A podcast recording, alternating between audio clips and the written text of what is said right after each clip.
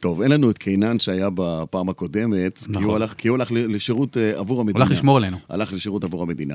אה, אבל אני נזכר בסיפור שהיה לו עם הבנטלי. אתה זוכר את כן, הסיפור עם שהוא הבנטלי? פחד, פחד להגיע איתה לפה. פחד להגיע לפה, וגם שהוא הביא אותה לקיבוץ, וכל הקיבוץ התגודד כן. סביב הבנטלי, ומדד אותה בג'ון דירים, ועוד ועוד. נכון.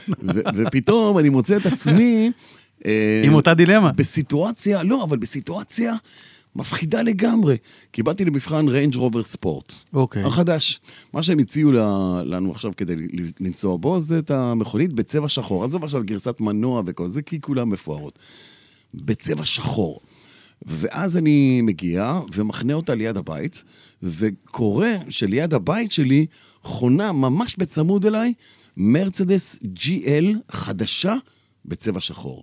עכשיו, נאמר ואתה אזרח תמים, או שוטר תמים. אם אני אזרח תמים, אני עובר את המדרכה לצד השני וממשיך. כאילו, אני לא עובר ליד. נגיד, שאת, נגיד שאתה שוטר תמים, ואתה רואה שתי מכוניות כאלה חונות פנים אל פנים, זה לא אפילו בשורה של back to back. דופק בדלת, ואני רוצה לדבר איתך רגע. אתה מרים, אתה מרים קשר, מבקש מסוק לאזור, אומר חבר'ה, מתבצעת פה עסקה כרגע, כאילו משהו פה חשוד, באזור יחסית תמים, כאילו שלא ידענו עליו. תשאל, בגדול, תשאל עם בגדים ונעליים. עכשיו, זה, זהו, עכשיו, אתה יודע, אני אמרתי לעצמי, אוקיי, לא, בהתחלה באתי, זרקתי את האוטו שם, נסעתי, המשכתי בעניינים שלי, וכשיצאתי החוצה וראיתי שתי המכוניות שעומדות אחת ליד, השני, אחת ליד השנייה, פתאום נפלה לי המחשבה הזאת. אמרתי, רגע, מי שעבר כאן וצילם את שתי המכוניות האלה ביחד, אוי ואבוי. הוא לא יעלה את התמונה, מפחד, הוא לא יעלה את התמונה. כן? כן. אני הוא יכול לא להיות- הוא לא- אתה יכול להיות רגוע. אני יכול להיות הוא רגוע. לא יעלה את התמונה. טוב, בסדר, מהגיגיו של אה, בוחן מכוניות כזה או אחר. מה העניינים פולס? דבש, דבש. כן, ראית את התגובות שהיו השבוע לפודקאסט הקודם? כן, אנחנו צריכים להביא אותו שוב. הגענו, לא, אני לא מדבר על רונן, אני מדבר? הדלק, על קטע הדלקת הנרות, שפלשנו להדלקת נרות של איזה משפחה. מתי? אה, נו, נו, הוא לא רואה את, ה- הוא לא רואה את התגובות ב- בוואטסאפ, לא, כאילו, מה? אנחנו מתכתבים בינינו בקבוצה. האיש מנותק. לא, האיש מה? מנותק. קולו של ערן פיש, אורחנו הדגול. אה, כותב, כותבת לי, מגיב, מגיבה, ואומר, תקשיב, אה, במהלך הדלקת נרות, חנוכה, אה, בני המשפחה התכנסו, וסיפור המעשה, כמו פח השמן, היה גם אה, פח הפודקאסט. אה, טוב. ופתאום כולם פה מדברים על הפודקאסט, כאילו, והבן דוד מכיר ואוהב וזה, ואז שלחו לי שתדע שאתם בתוך החנוכיה כן, שלנו. יש, יש את התגובות האלה, שהן, האמת היא שהן מאוד מחממות את הלב, כי אנחנו פה באולפן, אנחנו לא יודעים מה קורה מחו- מחוץ לאולפן, ואתה מקבל את התגובות האלה מאנשים שמכירים אותך ומרגישים חופשי להרים אליך טלפון, להגיד לך, בואנה, תקשיב, היה אחלה, או בלבלתם בשכל, ואחלה, זה כיף. טוב, אז כדי לא לבלבל בשכל ולהיכנס אל העניינים, בואו ניתן עוד פתיחה ונצא. לדרך. מאוד, אז הנה אנחנו כבר בפרק מספר 27, מספר שאני מאוד מאוד מאוד אוהב, תשאל למה. מאיזה שחקן היה בזה? לא שחקן, אבל אתה, אתה לא רחוק בכלל. אה, זה היה מספר המכונית של ז'יל וילנב, נהג אוקיי. המרוצים הקנדי בפורמולה 1 של קבוצת פרארי, שנהרג... האבא של ג'אק. אבא של ז'אק, נכון, שנהרג על המסלול בתאונת אימונים, ומי שלק, מי שלקח, הוא לא זכה באליפות עולם, אבל הוא היה חביב לי, ליבו ועיקרו של אנסו פרארי, אנסו פרארי, ומי שלקח ממנו את המספר אחר כך, לא לקח, אלא השתמש באותו כן. מספר, היה נהג צרפתי אה, בשם אה, ז'אן אלזי, שהיה עם אותו מספר, והוא ניצח מרוץ אחד בקריירה שלו, בסך הכל מרוץ אחד, אוקיי. במכונית של פרארי. אנחנו מדברים על שנות ה-80, נכון? באיזה מדינה? קנדה. ב- בקנדה. וואלה. תראה כמה הגורל יכול להיות מטורף, כאילו, כמה הקרמה כן. יכולה להיות מטורפת. הוא נהרג במכונית מספר 27 של פרארי, לא זכה מעולם באליפות עולם, זכה במרוצים, אבל לא באליפות עולם. ההוא זכה במרוץ אחד במכונית של פרארי, עם המספר. של, של, של, ב- במדינה שלו, במסלול שנקרא ז'יל וילנב, על שמו של אותו נהג אה, קנדי. אה, היום יהיה לנו אורח נחמד, חשוב וטוב, נכון. אה, מבני עמנו. בחור עממי כזה, כן, עמך, עמך. עמך, כן, קוראים לו גרג עמחניצקי, והוא עמך, הוא משלנו, אה, שידבר איתנו על כל מיני דברים מעניינים מאוד שקשורים בשינויי תפיסה צרכניים. עכשיו, זה לא תוכנית כלכלית. לא, התוכנית לא, הזאת, אנחנו נפתח. את זה, זה לא, זה... בדיוק, אה. ובוא נתחיל לספר מה היה עכשיו השבוע. אבל אני רוצה לספר לך חדשות מלפני שעה. זה אפ- אפילו לא הספקתי להדפיס את זה, זה מלפני שעה. שמרת את זה קרוב לחזה, כי אפילו לא כתבת בעט, אה? אפילו לכם, מה פתאום, אני. אגלה לכם את כל הקלפים, נראה לך? טוב, טוב. אתה זוכר איזה ג'יפון התחיל פה את המהפכה החשמלית? החשמלית? כן. אמ, GAC? לא. לפניו היה MG, ZSEV. אה, נכון, נכון, נכון. אוקיי? ו- נכון. והיו באמת סשנים מאוד מאוד ארוכים של ימי שישי וערבים, שלובינסקי היבואן הביא אנשים אליו, למת, אליהם למתחם והסבירו על מה זה ג'יפון חשמלי, באמת, הם היו, היו מאוד חלוצים בזה. וכשהם התחילו לשווק את האוטו, באמת הם היו מספר אחד בארץ עד שטסלה הגיע. בטח שהם היו מספר אחד, כי היה רק אחד. לא, היה גם את ה-GAC, אבל... לא, GAC הגיעו עם עם 300 כלום, 300 נכון. מכוניות. כאילו. בלי תקינה, אה, ה-MG הגיע עם תקינה, עם אה, מבחני ריסוק, עם הכל, ו... אבל טווח היה 270 ומשהו קילומטר תיאורטיים. ואז הם הוציאו גרסה חדשה שנקראת ה-MG ZS EV 440, שכשמה כן היא הטווח באמת 440 והוא די ריאלי, שזה כבר ראוי, אה, אה, ראוי, ראוי מאוד לרכישה. ואז אה, היה סגר במפעל, לא ייצרו אף מכונית. ויש להם צבר הזמנות. אוטו אחד לא יוצר, אוטו אחד לא הגיע לארץ, ו... והם ראו בעיניים כלות את אנשי אה, ג'ילי אה, מוסרים פה אלפי מכוניות, ו-BYD מוסרים אלפי מכוניות, ג'יפונים שהם פחות או יותר באותו הסגמנט, ונכון לרגע זה, נחתו פה 100 מכוניות ראשונות של ה-MG ZS EV 440, זה מלפני שעה. מהמם, יפה. לקוחות קיבלו טלפונים, חברים, תתכוננו, תתחילו להכין כסף, כי אתם אה, תקבלו את זה. וזו בשורה... אה, אני, אני, טובה מאוד מאוד, שמח, אני כן. מאוד מאוד שמח, כי האוטו טוב וראוי, וזה אוטו עם תקינה מערבית, ו... ואם היה להם אלפי יחידות, הם היו משווקים פה אלפי יחידות, ואני מאוד שמחתי לקבל את זה, באמת, אתה יודע, זה, זה רץ, ב...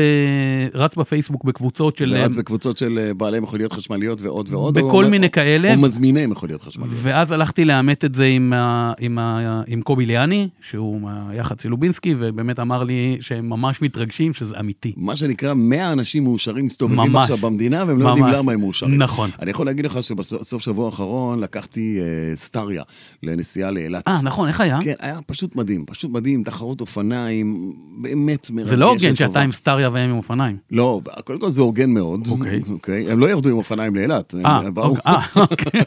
הם הגיעו במכוניות או אוקיי. בטיסה, אני באתי בסטריה. וזו פעם שנייה שאני לוקח מכונית בסדר גודל כזה, כי בשנה שעברה, שהייתה איזו תחרות אופניים, בחרתי בפולקסווגן קרבל. הציע לי האיש שלהם, קח אאודי Q3 RS חדשה, עכשיו אפס קילומטר תיסע איתה. אמרתי לו, אני רוצה פולקסווגן קרבל. יש לי את הקטע הזה של נסיעה למרחקים ארוכים במכוניות מיניוון כאלה גדולות, טובות, כיפיות, שאתה יושב למעלה כמו מגדל פיקוח כזה, ואז משייט. אז הנסיעה בסטריה הייתה מדהימה, זו הייתה סטריה דיזל, היא הייתה מדהימה. אה, אבל מה שרציתי להגיד לך זה שכשהגעתי לאילת, פתאום גיליתי שפתחו שדות ציד חדשים, שדות מרעה חדשים, יותר נכון, למכוניות. מצפון לעיר. אם עד עכשיו חשבת שזה רק בנמל, מדרום נו, לעיר, כן. לא, לא, לא, חביבי. מהכיכר הראשונה, באזור כן, הכי צפוני, כן, כן. הכי צפוני, כשאתה יורד לאילת, תסתכל שמאלה, קילומטרים של מגרשי חנייה. אבל הם ריקים. מלאים, די. כן. במה? מכונית אחת, אה, BYD. טוב, שיחקו אותה, אין לי מה לעשות, אתה יודע. תקשיב, אתה, אתה, אתה, אני נוסע ונוסע, מלא BYD, כאילו, רק אחת, כאילו BYD האטו שלוש הזה, כן, או מה שזה כן, לא יהיה. כן. מטורף, מטורף לגמרי. אה, טוב, עד כאן אה, הפרק הזה, אבל הושקע השבוע לא, מכונית בישראל. שתי מכוניות, היו מה? שתי מכוניות שתיים, הושקעו. נכון, נכון, נכון. שתי. מכוניות הושקעו, אחת, אחת צינית, תן לי לנחש. אחת סינית. רציתי כבר לשיר פה שיירן, שניים סינים, אבל לא, אחד סיני. אחת אחת סינית, אחת יפנית. אחד סיני עם כינור גדול, אני רוצה לעשות איזה שינוי בשיר. אה, נתחיל עם הלקסוס RX יאללה, החדש. לקסוס. לקסוס RX החדש. אה, crossover גדול, מפואר, מפנק, אבל אבל אין לו שבעה מקומות. אין לו שבעה מקומות. חמישה חבל. מקומות. כן. אה, שלוש רמות אה, הנע, זאת אומרת, אה, שלוש רמות, אה, כן, שלוש רמות מנועים. אה, מחירים של בין 400 אלף ל-540 50, אלף, כן, 550 אלף, עממי, עממי מאוד. שווה לכל נפש עשירה, אנחנו, כן. אה, רמת גימור, כאילו הגימור בפנים, וואו, כאילו זה לקסוס. כן, הגימור זה לקסוס, אבל אתה יודע, כשמדברים על לקסוס, אתה מגיע עם ציפייה שהאבזור והטכנולוגיה אה, תהיה הלימה, מה שנקרא, בין הכסף שאתה משלם לבין מה שאתה מקבל ברמת הטכנולוגיה. אז אה, היינו שם, נפגשנו, ראינו כן. את המכונית. הם די שמרו על, ה, על הרוח הכללית של העיצוב של ה-RX, בדומה נכון. למה שהם עשו ב-NX. עדכון, עדכונים לא קלים, אבל עדכונים. לא עדכונים קלים, אבל נכון. אתה, אתה רואה את, ה, את המוטיב הכללי, נכון. ש, שזה עובד, זה עובד להם, זה מצוין, זה מצוין. ותמיד הזכרתי לך שהיפנים האלה, בשביל להזיז בורג, וואו, וואו, וואו, וואו. ישיבות באו"ם, החלטות, מזיזים כוחות. כמו כך- אצלנו. כל כך כבדים. לא, זו הסיבה שהקוריאנים ייתנו להם בראש, זו דעתי האישית. אוקיי. הקוריאנים יכולים לתת הרבה להם יותר בראש. זריזים. כן, כי הם, הם, הם, אתה יודע, swift כזה, עוברים טק, טק, טק, טק, טק, אתה מקבל בום, מהר מאוד, ואלה עד שמזיזים. פעם סיפרתי לך, נסעתי לאיזו השקה של סוזוקי סוויפט ספורט, היה דבר כזה. נכון, אוטו מתוק לאללה. אותו מתוק מאוד, אחי, מה זה מתוק? יותר מתוק מהסילן שהבאת נכון. פעם. ושום דבר באמת באוטו הזה הוא לא ספורט. פשוט לקחו סוזוקי אה, סוויפט, שמו לו את המנוע 1.4. ועדיין מתוק. את ה-1.4 של הזה, כן.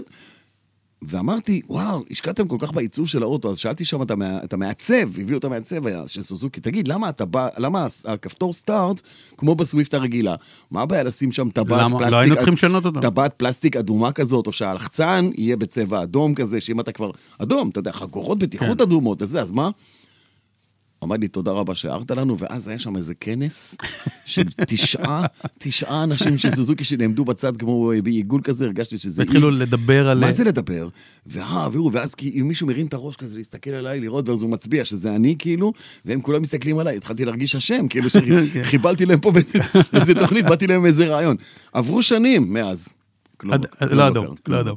טוב, האוטו השני שהושק? רגע, אז הלקסוס, אה, לקסוס RX. מה מה מעניין שם במערכות ההנאה? אני אני יודע, אבל תספר. אה, אנחנו מדברים על הגרסה הבכירה, אתה, אתה מכוון לגרסה הבכירה, זה, נכון. זה מנוע 2400 טורבו, טורבו. פלוס... אה, טורבו hybrid. טורבו, הם קוראים לזה טורבו hybrid. נכון. אבל הטורבו מתייחס למנוע בנזין, ולא לחשמל. אה, אני כבר לא זוכר כמה היה שם, אה, 371 כוחות סוס, משהו כזה. האוטו חזק מאוד. המכונית חזקה מאוד. כן. אה, אבל פתאום מנוע טורבו בנזין בשילוב עם מנוע היברידי, חשמלי כן. והיברידית, ודברים שלא הכרנו בעבר. יש שם כמה טכנולוגיות מעניינות, כמו, מעבר להיגוי האחורי. אגב, יש לנו היגוי אחורי אקטיבי. מקלים אדפטיביים. הם לא בוא. המציאו את ההיגוי האחורי, אבל מה נכון. שהם כן המציאו, או, לפחות עכשיו מנסים להטמיע, זה את ההנעת 4 על 4 הזאת, שבכל פעם שהמכונית מרגישה שהיא צריכה דחיפה, איזה פושלה קטן כזה מאחורה, יש לה, על הסרן האחורי יש מנוע, שנותן איזה דחיפונת קטנה ומשתתף ב, ב, בעבודה, יותר- לא כל הזמן. כאילו. יותר מזה, יש להם שם את המע... יש להם מערכת שהרי כשאתה בולם, אתה, החרטום צולל, וכשאתה נכון. מאיץ, החרטום עולה למעלה. יש להם שם מערכת ש... שמנטרלת, מרסנת את זה, מרסנת את זה נכון, מאוד, נכון. ואז אתה מקבל הרבה יותר אחיזה. זאת אומרת, יש לך מגע הרבה יותר טוב של כל ארבעת הגלגלים. ואיכות הנסיעה הרבה יותר טובה, כן. הגוף שלך לא הולך קדימה, אחורה, אין את התנועת אוטובוס הזאת. תמיד הייתי באוטובוס, אה, בודק מי זה הנהג, ויודע אם יהיו כאן ברקסים חזקים ואני אעוף קדימה, או או פתיחות חזקות ואני אלך אחורה. אה, אז אחלה להם בהצלחה. לקסוס, דרך אגב, השנה, אם אני זוכר נכון מהסקירה שלהם, 1,850 מכוניות. הם הצליחו לשמור יש על... מצב, כן. הם הצליחו לשמור על כמות המכוניות שהם מסרו נכון. ב-21 ל-22, בעוד שאחרים קצת עלו, אבל היו- היו כאלה שגם ירדו, כי לא היו מכוניות. לא, יכול- אני מניח שאם היה ללקסוס עוד אה, מלאי, הם היו... יש גם בשורה. מלקסוס, משהו שהם בישרו לשנים הבאות? יש, יש כמה בשורות, יש את ה- את ה-LX600, וואו. שזה... אה, וואו. מי שזה ש- אוטובוס. זה, אה, מי, ש, מי שמכיר את עולמות ה... הלנד קרוזרים, לא הלנד קרוזר שאנחנו מכירים בארץ הפרדו, אלא הלנד קרוזר האמיתי, הסדרה אה, 80, 100, 200 ועכשיו ה-300, אז ה-LX 600 היא הש- הלנד קרוזר 300 החדש. זה מפלץ, באמת, זה, זה מפלץ קרוזר ב- ב- מטורף. בפרשנות של, של, של לקסוס, לקסוס נכון. בעצם, נכון? זה זה מטורף. ו- ואחד מהמגיבים בקארס פורום אה, של שלומי, אה, כתב שהגריל אה, של ה-RX מוגזם, אז העליתי תמונה של ה-LX 600 ואמרתי לו בואו נדבר על הגזמות, כי באמת יש שם. משהו של, כי אתה מסתכל ואתה אומר, כאילו, אתה... אתה דובאי אתה, זה כאן, כן. דובאי זה כאן. אה, והיא תגיע- והיא תגיע בסטנדרט אמריקאי, כן. אם אני לא טועה. ועוד בשורה אחת מהם, חשמלית, ה-RZ. ה-RZ, נכון, ה-RZ, גם נכון. חשמלית תהיה. אני בטוח שיש שם דברים מגניבים ומעניינים, אבל צריך לזכור שיש, ברגע שטויוטה יורה איזה חשמלית, בלקסוס תצפה למשהו דומה, או שטויוטה אבל יורה... זה בסדר, זה לא, בסדר גמור, זה אחלה. זה פלטפורמה מצוינת, ושישתמשו בה, ובוא, הם- אומרים, הם- הם הם- גם בדיליי של כמה שנים, בוא. וגם אומרים, זה ה-TNGA או ה-TNGK, או איך שהם קוראים לזה כן. בטויוטה, ה- הם צריכים לקרוא לזה TNGY, שזה סיומת של יקר, זה כאילו לא. ה-Techno Global, יקר, ה-Y אוקיי. בסוף זה יקר, זה בלקסוס. זה בלקסוס. והשנייה? השנייה, הסינית. וואי, שאתה כבר נהגת בה, כן, זכיתי. ומאוד אהבת. מאוד אהבתי את המכונית. אז היא הושקעה בארץ, ואני מודה ש... זאת אומרת, האוטו אה, מאוד מרשים, נראה, נראה מיליון דולר, מאובזר באמת לעייפה. אה, אבל הפתיעו בגזרת המחיר. הם באמת הפתיעו. הציפייה הייתה לאזור ה... 350, 400, כן, נכון. וגרסת הפתיחה שלהם שהיא מאובזרת לעייפה ב-270, 269, 999, לא יודע כמה, משהו, 270 אלף שקל. קבל עשרה שקלים עוד. כן, והגרסה המאובזרת יותר ב-300 אלף שקל. 300 אלף שקל זה שיחוק, כי אתה לא עובר את מס היוקרה. נכון. ולו בשקל אחד, אז אתה כבר לא צריך 330, כי זה משהו כזה. אה, פלאגין הייבריד עם הנעה אחורית וקדמית, כלומר, נכון. מנועים שיושבים קדימה ואחורה. נכון. 476 כוחות סוס. ובטריה ל-150 קילומטר, כי זה פלאגין, נכון. וזאת הפלאגין הראשונה בישראל שמקבלת זרם ישר. יודעת לקבל DC, נכון. מכונית פלאגין, כי הפלאגין עד היום נכון, רק AC. מהבית. נכון. אה, אבל עם AC. סוללה של 35-37 קילוואט, משהו כזה שם. וואו. היא סוללה גדולה יחסית לרכב פלאגין. נגיד, נדבר על, על הקיאה נירו, שהוא עם סוללה של אה, 8.9 אם אני לא טועה, וה-MG, ה-EHS עם סול, סוללה של 16.6, פה יש לך פי 2 מה-MG, יש לך 37 קילוואט, זה רכב חשמלי לכל דבר ועניין. כן, בוא נגיד 120 קילומטר שפוי, אתה עושה שם? בשקט. אז 120 קילומטר ביום זה, כן. זה מגניב. אוטו מרשים. אה, אוקיי, טוב, אז אלה הדברים שהגיעו השבוע. אני צופה שהרכב הזה יעשה בלאגן. איזה. ה-Away? הווי, יעשה בלאגן. אנחנו במגבלות של אה, כמה אנחנו, כמה יקצו ליצרן. לא אכפת לי, אני אומר, האוטו הזה אוקיי. יעשה בלאגן, כי יש לו פה תחרות אה, מטורפת, ויותר מהתחרות המטורפת, אה, הם מסתכלים בווי, נגיד, על מיצובישי, הם לא מסתכלים רק על פרימיום, הם מסתכלים על מיצובישי, אאוטלנדר PHEV, אוקיי. החדש, כן. שצריך לעלות בקרוב לכבישי ישראל, או מתישהו בשנה הבאה, בהנחה שתהיה לה מכוניות, כי האוטלנדר רק עכשיו מגיע. פעם. נקשור, נקשור אותו ונצליף כן. בו עד שהוא יגלה לנו את כל האמת. גרג, ברור, בינתיים כן. הוא יושב פה בסבלנות כן. ובהלם, כזה מסתכל, אני אומר, "אה, לאן הגעתי? כן. אבל, אבל בוא נגיד שהאוטלנדר PHEV, שבעה מקומות, נכון, גרג? הוא יהיה שבעה מקומות. אה, יגיע, והמחיר שלו לא יהיה זול. יש היום אוטו זול? ליפ מוטור. הם טוענים שהוא זול. לא, זול, זול, הכל יחסי למה אתה מקבל. אז, PHEV, אאוטלנדר PHEV, שבעה מקומות, יכול להגיע למחיר של 250 אלף שקל. בשקט. ואז אתה אומר, בואנה, בעוד 20 אלף שקל, אני לוקח את ה-way הזה. אבל הוא חמישה מקומות. הוא חמישה מקומות. למה? ואתה חושב שכל מי שקונה אאוטלנדר שבעה אה, מקומות לא, צריך באמת לא. שבעה לא, לא, מקומות? ממש לא. או, יפה, טוב. אה, אז זה הרגע לצרף אלינו את אה, ידידנו היקר, גרג אמחניצקי. מה שעברת עכשיו, גרג, שלום. שלום. מה שעברת. עד עכשיו זה סוג של טבילת אש. איך עברת את זה בהצלחה? בשמחה. בשמחה. אה, שמעת את כל הפרקים של אה, של דרייב, נכון? כן. את מי אהבת הכי הרבה? אותך? לא, לא את מי. אה, נתן לך תשובה, לשאלות מפגרות מקבלים תשובות מפגרות. לא יודע, אתה יודע, לא לא התכוונתי כזה. אה, את- את ה vibe, את ה- את הירידה לפרטים, את המה. אמ, אני אהבתי את הקונספט עצמו, אני די חדש בעולם הפודקאסטים ולא. הקשבתי הרבה ולא נחשפתי לזה יותר מדי, ואני חושב שזה פורמט שהוא מאוד אה, נגיש, מאוד אותנטי ואמיתי, ובעצם פותח אה, את המידע לקהל הרחב, וגם העובדה שאפשר לקבל אותו בעצם בסוגי מדיה שונים ובמקומות שונים, וכל אחד יכול לצרוך את זה מתי ואיך שנוח איך שבא לו, נכון. אה, זה עובד מאוד טוב. מהבית שלך לעבודה, בלי להגיד איפה אתה גר, כי זה לא חשוב, אבל מהבית שלך לעבודה, כמה? 40 דקות? ביום טוב. בשתיים בלילה יכול להגיע ל-40 דקות, אם הוא נוסע ממש מהר. לא כן. בחג ולא בגשם. כן. ממוצע שעה וחצי. שעה. וחצי כל כיוון? וואו. oh my God. והמרחק, אני בוא נגיד... שבע דקות ברגל. אתה לא דוגמה לכלום. נכון. אתה מושלם. אבל אני חושב, אני חושב שזו דוגמה קלאסית, כי אני יודע במקרה איפה הוא גר, באמת במקרה, והמרחק הוא סדר גודל, אני יודע, 40, 45 קילומטר, משהו כזה, וואו. זה לא איזה נסיעה של אלפי קילומטרים. שעה וחצי ביום טוב, יואו, גיהנום. וגם דרך כביש 6, אם אני לא יודע, אפילו דרך כביש 6. תמיד דרך כביש 6. תמיד דרך כביש 6. וואו. Oh my God. טוב, אה, אז איתך אנחנו נדבר עוד מעט על אה, כל נושא אה, חוויית הצרכנות החדשה הזאת ועוד ועוד. רק נאמר שאתה, מה אתה עושה בכלמוביל? אתה מטעם כלמוביל, כמובן. אני מדריך מוצר של יונדאי, ג'נסיס ומיצובישי, ובעצם אני מרכז את כל נושא הידע של הדגמים, הטכנולוגיות, ובעצם של כל מה שאנחנו עושים, ודואג להעביר אותו גם בתוך הארגון לעובדים ולכל מי נחשף למידע הזה. ידע- כמה ידע אה, טכני, מיילים- שיווק- כמה טכני, מיילים- שיווקי. אה, שיווקי, טכני, בעצם כל הידע שסובב סביב המוצרים עצמם, סביב הרכבים, הדגמים, הטכנולוגיות עצמן, אה, פלטפורמות, היום זה כבר הופך להיות מאוד כן. אה, רוחבי כל הנושא הזה. אתה חייב להיות זמין גם בשבת, לא בשביל לענות על מיילים באנגלית בטח. אה, בגדול אני זמין. תמיד 24/7 365 זה פותר לי הרבה בעיות של לוז. אז אה, כן אין לי. מלא מיילים באנגלית מגיעים כל יום, אני אה? כאילו, אם לא מג'נסיס, ממיצובישי, אם לא ממיצובישי, מיונדאי, כל פעם מגיע איזה מייל, או כמה מיילים ממישהו אחר. אה, מרוצה מהתפקיד הזה, כאילו? מאוד. מ- מאוד. מה, יש משהו שאתה יכול ככה, אולי מהשליפה, להגיד שלא ידעת עליו קודם, לא ברמת איזה כפתור עושה מה, אלא ברמת טכנולוגיה שריגש אותך, שאמרת, וואו, לא ידעתי. אמ, אני כל יום לומד משהו חדש, באמת לשים עכשיו את האצבע על משהו ספציפי זה קצת אה, יומרני מדי בשבילי, כי כל יום אני לומד משהו חדש ואני כן אספר שאני בתחום ובמקצוע הזה כבר כמה שנים ונגעת גם, בו, ועברתי ונגעת גם דברים. באופנועים, אני זוכר. גם באופנועים, נכון.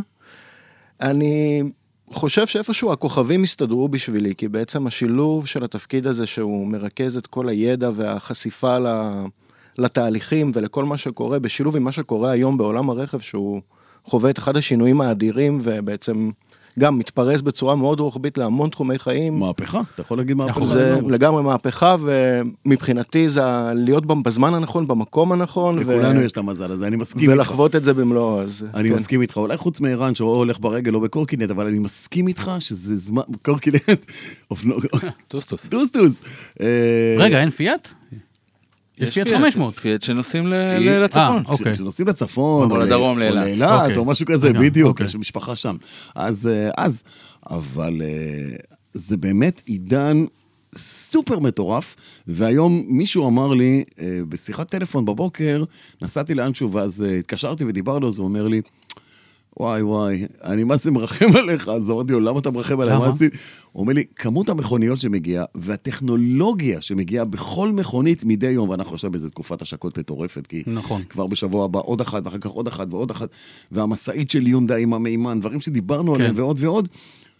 כאילו, הוא לא מרחם ממקום של רחמים, אלא ממקום של עומס, לאן שאתה לא מסתכל, זה כאילו יורים עליך, כל הזמן יורים עליך, לא גרג? כן, יש, יש היצף של מידע וטכנולוגיות, ו... אתה לא מספיק אנחנו כבר. לא במקום הזה של בנזין, דיזל, והכל עובד אותו דבר, ובעצם ההבדלים הם אה, שכפתור X נמצא פה בצד ימין או שם בצד שמאל, אלא באמת, זה תחום שהתפתח מאוד, ולכל אחד אפשר להתאים את ה... גם את הטכנולוגיה שהוא רוצה, גם את האופי שימוש של הטכנולוגיה, והרבה דברים משתלבים ברכב שעד לא מזמן לא היינו מחברים אותם ביחד. אתם ו- עושים איזשהו תהליך של למידה אצ- אצלך, של, של, של כלי הרכב של המתחרים? גם, כן, בהחלט. לומדים אותם. לומדים את הכל, וכן, זה להיות עם מעניין. האצבע על הדופק, כי אה, תקשיב. הכל משתנה מיום ליום. לא, רגע, תסביר. סופר ל- מעניין. ללמוד את המתחרים כי... דע את האויב, מה, או... אמ, זה לא, לא, לא הייתי אומר דע את האויב, כי זה פחות ממקומות תחרותיים, אלא יותר באמת להבין קודם כל אה, מה התמצאות- הטכנולוגיות, התמצאות במרחב. התמצאות, בדיוק, ויותר בשביל לדעת למצב את עצמנו יותר טוב, ולדעת אה, איזה דגמים פונים לאיזה קהל יד, לאיזה צרכים הם עונים ואיזה מענה הם נותנים. ובאמת שכשיש כזה עודף היצע, אז העבודה של הבידול נהיית קצת יותר מורכבת, וצריך לשים לב לניואנסים יותר עדינים לפעמים בשביל תשמע, לדעת יש- אה, לשים את האצבע על הנקודה. יש יבואן, אני לא רוצה להגיד את שמו, זה לא כל מוביל, בסדר? אוקיי. אוקיי? יש יבואן שאתה מגיע אליו לקחת רכב מבחן, ועומדים בצד, עומדות בצד, כל המכוניות הכי מתקדמות של כל היצרנים. הם פשוט הולכים, כל אוטו שיוצא לשוק, הם הולכים וקונים אותו. אה, הם קונים הם אותו. קונים את כן. המכונית, להחזיק אותה אצלם, את- אצלם, אצלם, לא. אצלם. בשביל ללמוד את המכונית. עכשיו, באתי לקחת משם אוטו, אוטו, רכב, רכב מבחן, מה רכב? מכונית. אוטו, סתם, סתם. ועומד- אני תמיד אוהב להציק לו. ועומדת איוניק 5, אני אומר להם, מה איוניק 5 פה? אומרים לי, אנחנו קונים את כל המכוניות של המתחרים, ואנחנו לומדים אותם לעומק. אמרתי לו, אחלה. מה אתה אומר? הוא אומר, זה מוצר מדהים, והצביע על אוטו אחר, הוא אמר לי, זה, ליבי יוצא למי שיקנה אותו. אוטו פח אשפה. טוב, בסדר, כל אחד והתובנות שלו והמחשבות לא, שלו. לא, לגיטימי, זה... זה, זה אבל הנה, גרג אומר, אנחנו לומדים את ה- כן. כולם לומדים את כולם. את הדגמים או האלה. רובם לומדים את כולם. כדי להתמצא במרחב. עכשיו אני יותר שמח שלא גיליתי איפה אתה גר, כי אם יחטפו אותך, אתה יודע כמה אתה שווה עם כל הידע שיש לך, לא רק על מה, שאתה, על מה שהחברה שלך מביאה לפה, גם על מה שלמדת על האחרים. כאילו, אתה נכס אסטרטגי בכלל, אתה מודיעיני, סליחה, אתה נכס מודיעיני. תודה, מאוד מחמיא לי. אה, למי שמתכנן דרך אגב חטיפה ועכשיו ישתמש בך בשביל להגיע אליי, יש לך אז אני אח רק תאום אה, גם, אציין שנאמר. שעברתי דירה לפני שבועיים. אוקיי, אה, ויש לך גם אח תאום, לא, לא אמיתי, תאום מקצועי כאילו. זאת אומרת, אה, כלמוביל לא שם את הכל עליך, יש לך עוד אח תאום, שגם אתה תוכל לצאת לחופש והוא יוכל לעבוד. אם אתה רואה מכונית שחורה גדולה, אה, או. מרצדס, או ריינג' ספורט, עם לוגו אובלי ירוק אז קטן. תברח לכיוון השני. כן, בדיוק. אה, טוב, אז אה, בוא נעשה את זה עכשיו מסודר. ונעשה את הפתיחה כמו שצריך, ונציג את גרג, ונצא לדרך. דרייב. מדברים על מכוניות. אז אנחנו עם אה, גרג אמכניצקי מכלמוביל, אהלן גרג, מה העניינים? שלום, צהריים טובים. יופי, יופי. כיף שאתה פה איתנו, באמת. תודה רבה. אה, תודה שהזמנתם. ו- ויואב, שדיבר איתך, בעצם מה עבר לך בר- בראש בשיחה עם אה, גרג כדי לעשות את זה אקטואלי ושימושי? האמת שמה שעבר לי בראש זה חבל שלא הקלטתי את השיחה והייתי שולח אותה פה כבר לבד. לא צריכים- מוכן, כן. ולא היינו צריכים אפילו להתכנס בדיעבד, כאן, זה זה בדיעבד. בדיעבד. כי אמרתי לו, על מה נוח לך לדבר? ואז הוא ירה, והוא יורה ואני רושם, ויורה ואני רושם, רושם, רושם. אמרתי לו, תקשיב, זרקת פה עכשיו שמונה נושאים, כל אחד מהם אנחנו מפתחים עליו תוכנית. על מה נוח לך לדבר? הוא אמר לי, מה שאתה רוצה, דבר על מה שאתה רוצה. ואז אה, באמת, אחד הדברים היותר מעניינים, אה, ש, שגם הרגשתי שהיה לו הרבה יותר נוח להרחיב, אה, הצרכנים משתנים. הצרכנים זה אנחנו, זה אתה, אני, זה הוא, זה ערן. אנחנו משתנים בדרישות שלנו ובמה שאנחנו מצפים, ו... ואנחנו כבר לא מוכנים אה, להיכנס לאולם של אה, סובארו שהמכונית נעולה ואומרים תראה אותה בחוץ היא פתוחה, אלא אנחנו דורשים הרבה יותר. אה, ו- וזה מה שהנושא שבחרתי אה, שאנחנו נדבר עליו, באמת על שינויי התפיסה של הצרכנים והרצון של, באמת של הלקוח הסופי, אה, של לקוח הקצה, לבוא ולהגיד, זה מתאים לי הרבה יותר מזה, למרות שהמוצרים יכולים להיות מאוד מאוד מאוד דומים. נכון. אז על זה אני רוצה לדבר. בוא נתחיל לדבר. אה, יש, אה, הנה הסיטואציה, נכנס אדם או גברת לאולם מכוניות, רוצה מכונית חדשה. זה בא מלפני כמה שנים, היום אין, כולם ריקים, אין מכוניות לאף אחד. לא, לתצוגה עדיין יש. תצוגה עדיין יש, יפה. אה, ואומר, הבו לי מכונית. לא, והוא מתחיל לטייל בתוך האולם.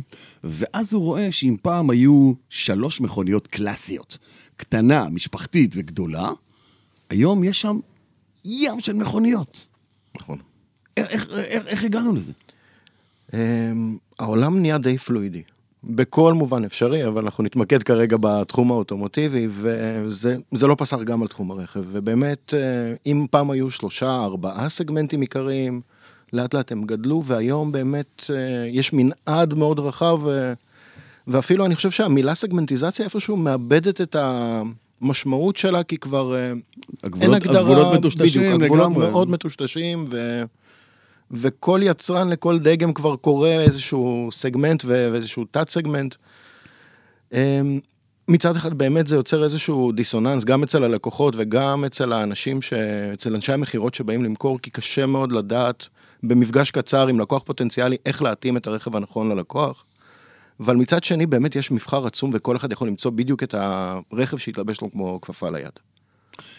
אם הייתי שואל אותך שאלה כמו למשל, האם זה מגיע בעיקר מהרצון להתאים את המכונית, כפי שאמרת, כמו כפפה על היד של הלקוח, או שזה בא יותר מהקטע של אם נכנסת, אתה חייב לצאת עם מכונית, לא משנה מה, כי אם זאת לא תתאים לך, זאת תתאים לך, ואם גם זאת לא תתאים לך, זאת תתאים לך, וגם זאת וגם זאת וגם זאת לא יתאימו לך, זאת תתאים לך.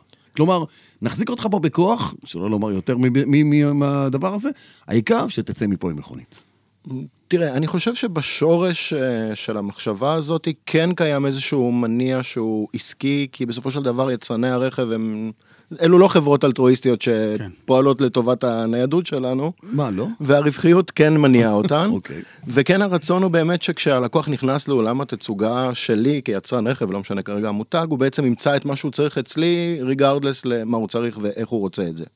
ולכן באמת יש uh, התרחבות של היצע הדגמים והפלטפורמות והטכנולוגיה. ומצד שני גם המעבר, זה מעבר שכבר קרה, אני חושב שבשנות ה-90 הוא היה מאוד דומיננטי. המעבר מייצור רכבים לייצור פלטפורמות שעליהם אפשר לעשות מגוון די רחב של דגמים. דבר איתי על זה, מה זאת אומרת ייצור פלטפורמות? תמיד כשאנחנו כותבים על מכונית, או נוסעים במכונית, או משהו כזה, פלטפורמה כזו, הנה, הזכרנו לפני כמה דקות, TNGA של טויוטה, ו- ועוד ועוד. EGMP שדיברנו עליה. EGMP של אה, כן. יונדאי, נכון, קיה. היום רוב היצרנים מתמקדים בייצור של פלטפורמות, שזה בעצם הבסיס שעליו אה, בנוי הרכב. זה הבסיס, השלד הטכנולוגי שמלווה את הרכב. השלד הזה אפשר לשחק גם בגדלים שלו. גם להתאים לו... שזה גם חידוש אגב. אה, לשחק בגדלים שלו זה גם חידוש אה, מאוד מרענן. אה, כן, זה חידוש שכבר בערך שני עשורים הוא כבר קיים בעולמנו, אז אה, אוקיי. הוא כבר די ביסס אוקיי. את עצמו כ... בעצם זה, יש proof of concept, זה עובד טוב אוקיי. מאוד. מי זה הייתה? פולקסווגן שהתחילה עם ה-MQB, ש... הם- שעשתה הם את זה היו גם... בין או בין הראשונים, הראשונים, כן. כן? כי, כי זה לפחות תפס, אתה יודע, זה תפס, וזה איכשהו גם קצת, לא יודע איך אפילו להגדיר את זה במקום... זה, זה, זה כאילו גרם לך להרגיש שאתה לא חייב לשים ים של כסף על דגם מסוים של אאודי לצורך העניין, כי אתה יכול לקבל בדיוק אותו דבר גם בסקודה או בסיאט. כי זו אותה פלטפורמה ו- וכן הלאה וכן הלאה וכן אתה הלאה. תקבל את אותו מנוע, את אותו גיר, אולי. בהבדלים לא גדולים, שלדה די דומה, וה... וה... המעטפת משתנה ב- ברמות אבזור, ברמות חומרים, ב- בעיצוב, למה שמתאים ובאלף- לך. ובאלף גרסאות. גרג, את הלקוחות זה לא מעניין ממש, נכון? הפן הטכנולוגי פחות מעניין את הלקוחות, אלא אם כן זה... אני לא יודע אם פיול-הד זה כבר אה, ביטוי שהוא אקטואלי, כי רובנו... אלקט- אלקטרו-הד. אלקטרו-הד. מפטרול-הד אנחנו עברנו לספארק-הד. זהו, כן, זה זה- יותר ספארק-הד. אה, את הלקוחות פחות מעניין הטכנולוגיה, כי בסופו של דבר הלקוח, מה שמעניין אותו זה שהצרכים שלו ימולאו כמו שהוא רוצה. ורוב הצרכים של הלקוחות בעולם הרכב זה להגיע מא' לב' ולמלא עוד פונקציות קטנות כמו, לא יודע, שטח אחסון מסוים לדברים קבועים, והנקודה של הלקוח היא די קבועה ולא משתנה הרבה. הלקוח יודע באמת מה הוא רוצה? לא תמיד. אוקיי. תראה, כמו שהעולם כרגע משתנה ואנחנו בעיצומה של מהפכה ויש בערך הכל מהכל ומתישהו אני מאמין שבעתיד, אה, לא יודע עד כמה רחוק, אבל אה, בעתיד זה יצטמצם לאיזשהו טווח שהוא יהיה קצת יותר מוגדר וברור, ככה גם הלקוחות הם עדיין בעיצומה של המהפכה. וכמו שיכול להיכנס היום לאולם תצוגה לקוח פוטנציאלי ולהפגין ידע במוצר שהוא הרבה יותר אה, מעמיק אפילו של מהנדסים בחברה, לאו דווקא אנשי מכירות, אלא ממש ידע הנדסי, יכולים גם להיכנס לקוחות שכרגע הם עושים את השיפט של אה, להחליף את הרכב מ... סתם זורק דוגמה, מקורולה 2004, ובעצם הקשר הטכנולוגי הוא כל כך רחוק, שהם לא יודעים אפילו למה לצפות, כי הם יודעים, נכנסים מניעים ונוסעים, ומעבר לזה אין כלום. זה כל כך נכון מה שאתה אומר. כלומר, אם אתה מחכה היום שנתיים או שלוש או ארבע, בין החלפה של מכונית אחת למכונית אחרת, גם אם אתה נשאר באותה מכונית, סבבה? פשוט הלכת דור כן. אחד קדימה, אתה מקבל משהו אחר. נכון. נכון. כן. בתאימות לטלפון, בהתממשקות עזוב, לכל מיני דברים. בהכל. במערכות בטיחות, ב- ב- באבזור. ב- ופ, ופעם זה היה רק עיצוב, או מנוע 1300 או 1600, כאילו, כן. ואם היית רוצה להיות ממש ידני או אוטומטי. 1800, כאילו כזה. זה, זה מטורף לגמרי, אתה מקבל מכונית אחרת. איך אפשר לעמוד בקצב, להישאר על הגלגל? כאילו, יש כאלה אנשים, עוד יש כאלה אנשים ששומרים קנאות למכונית שלהם ומחזיקים אותה חמש, אתה, אתה כן, אתה כן. אתה תמיד תשמור על המכונית שלך, ערן. שמחזיקים רכב שש, שבע, שמונה, תשע שנים? יש אנשים שעושים את זה. אמ, אנחנו חיים במדינה שרכב הוא לא זול. וסטטיסטית אני חושב אפילו אנחנו מקום שני בעולם אחרי סינגפור במחירי? המכוניות. אה, במחירים- גם בקנייה במחירים. וגם בהחזקה. ורוב האנשים בגלל שהצורך שלהם ברכב הוא צורך שהוא נטו צורך ת- תעבורתי, אז גם השיקול הפיננסי משחק תפקיד וחלק לא מבוטל מהם ידחו קנייה של רכב חדש או שיקול כזה או אחר פיננסי יכול להתגבר על הצורך בחידוש רכבים. אני אישית לא יודע על מה מדובר, אם אני רוצה רכב חדש היום, אז אני חייב להיום לחזור הביתה עם רכב חדש. טוב, יש לך גם את הפריבילגיה שאתה יכול לשים, אבל אה, כן. רק, רק על שלושה מותגים, אתה לא יכול לגעת יותר מזה. אה, בעייתי, בדיוק. זה כמו תכניס פפסי לבית של מנכ"ל קוקה קולה, כן. זה לא, לא יכול להיות, כאילו. אה, למרות שבאת בטח לעבודה לא עם מכ- מכונית, בפעם הראשונה שבאת לעבודה בכל מוביל, זה לא היה מכונית של יונדאי. אמ, תראה, אם נדבר עליי, היום אני נוסע ברכב אה, של העבודה, בעצם נכון. רכב צמוד, אז אה, אני נוסע במכונית של יונדאי. הרוב המכריע, מעל 90% מכלי הרכב שהיו לי, ויש לי נטייה להחליף מכוניות, לפעמים גם 5-6 בשנה. יצרנים כאלו או אחרים שונים, פחות משנה אבל- הפלטפורמה, אבל, אבל בוא תמיד נגיד, הייתי אבל לא בונה את זה. בהתאמה אישית לעצמי, וזה היה רכב שבסופו של דבר הוא היה סוג של one-off. והיה שונה ב- אבל, בנוף. זה- אבל זה לא נורמלי להחליף לא, כזה לא. מספר של מכוניות בשנה, אפילו מכונית בשנה אחת זה לא נורמלי להחליף. אז זה- אתה אל תחליט לנו מה נורמלי ומה לא. אני לא אל. תחליט. זה. זה שיקול זה. כלכלי נטו, פשוט זה הרבה יותר זה זול מטיפול. נפשי, ולכן פניתי בכיוון הזה. משהו שתפסתי ב- בתשובה הקודמת שלך לגבי הצרכנים, ששאל יואב, אה, ואמרת, יש אנשים שמגיעים לאולם והם יודעים המון, נכון. פתאום. נכון. אה, ו... יש לי, מגיעים זה- אליי זה- לעבודה, זה נשק נגדו. מגיעים אליי לעבודה אה, חבר'ה מה, מה, מהמחשבים ש, ש, שלנו בעבודה, ויורים לי נתונים טכניים אה, על מכוניות שאני אומר להם, תקשיבו, אני, אני לא יודע, אני, אמיתי, אני לא יודע, כאילו, ואני לא יודע מאיפה הם קוראים את זה בכלל, ברמות החומרה של, ה, של, ה, של המכונית עצמה והתוכנות שעליהם זה ש... ואתה מסתכל, אתה, אתה בהלם, אתה אומר, תקשיב, אח שלי, אני לא יודע, אני יודע, אני מניע, אני נוסע, כיף לי, טוב לי, האוטו אוחז, נוח לי, המושבים טובים, יש לי מרווח, אני... כאילו, על מה אתה מדבר איתי? הוא אומר לי, לא, לא, זה משהו אחר, זה פלטפורמה אחרת של תוכנה, זה כאילו כל מיני דברים שאתה... מפתיעים אותי מחדש. כן, פעם זה היה, פעם היה נהוג לחשוב שכל דור או כל שכבה מסוימת של גיל נעצרת ברמה טכנולוגית במקום מסוים. כאילו, קח את סבתא של סבתא שלך, שהייתה עוד בתימן, ללמד אותה עכשיו מכונית אה, הייתה חשמלית. נשמה טהורה, שתדע לך. שהייתה, מה זה הייתה? הייתה באמת נשמה. הייתה ועדיין. עדיין היא נשמה טהורה, כן. בדיוק, בעיקר נשמה. ללמד אותה על מכונית חשמלית היום, זה היה אימפוסיבל. כאילו, אין, אין מצב, אין מצב. אני אקח את ההורים שלי, זיכרונם לברכה, גם אותו דבר. להביא אותם להשתמש בטלפון חכם, זה היה באמת להיכנס לארץ המובטחת. אה, מה שלנו נראה קל, אחר כך דור המחשבים ודור הסלולר ועוד ועוד, ומה שהילדים שלכם יודעים היום ושלי על, על, על איך לעשות ואיך להתנהל היום, זה, זה דברים אחרים. הפערים, או סליחה, ההתקדמות היא מטורפת. נכון. מאוד מהירה. תן, תן לי דוגמה של משהו שראית ב... לא יודע, שנה האחרונה שתפס איזה תאוצה שאתה יכול לחשוב עליו, טכנולוגית.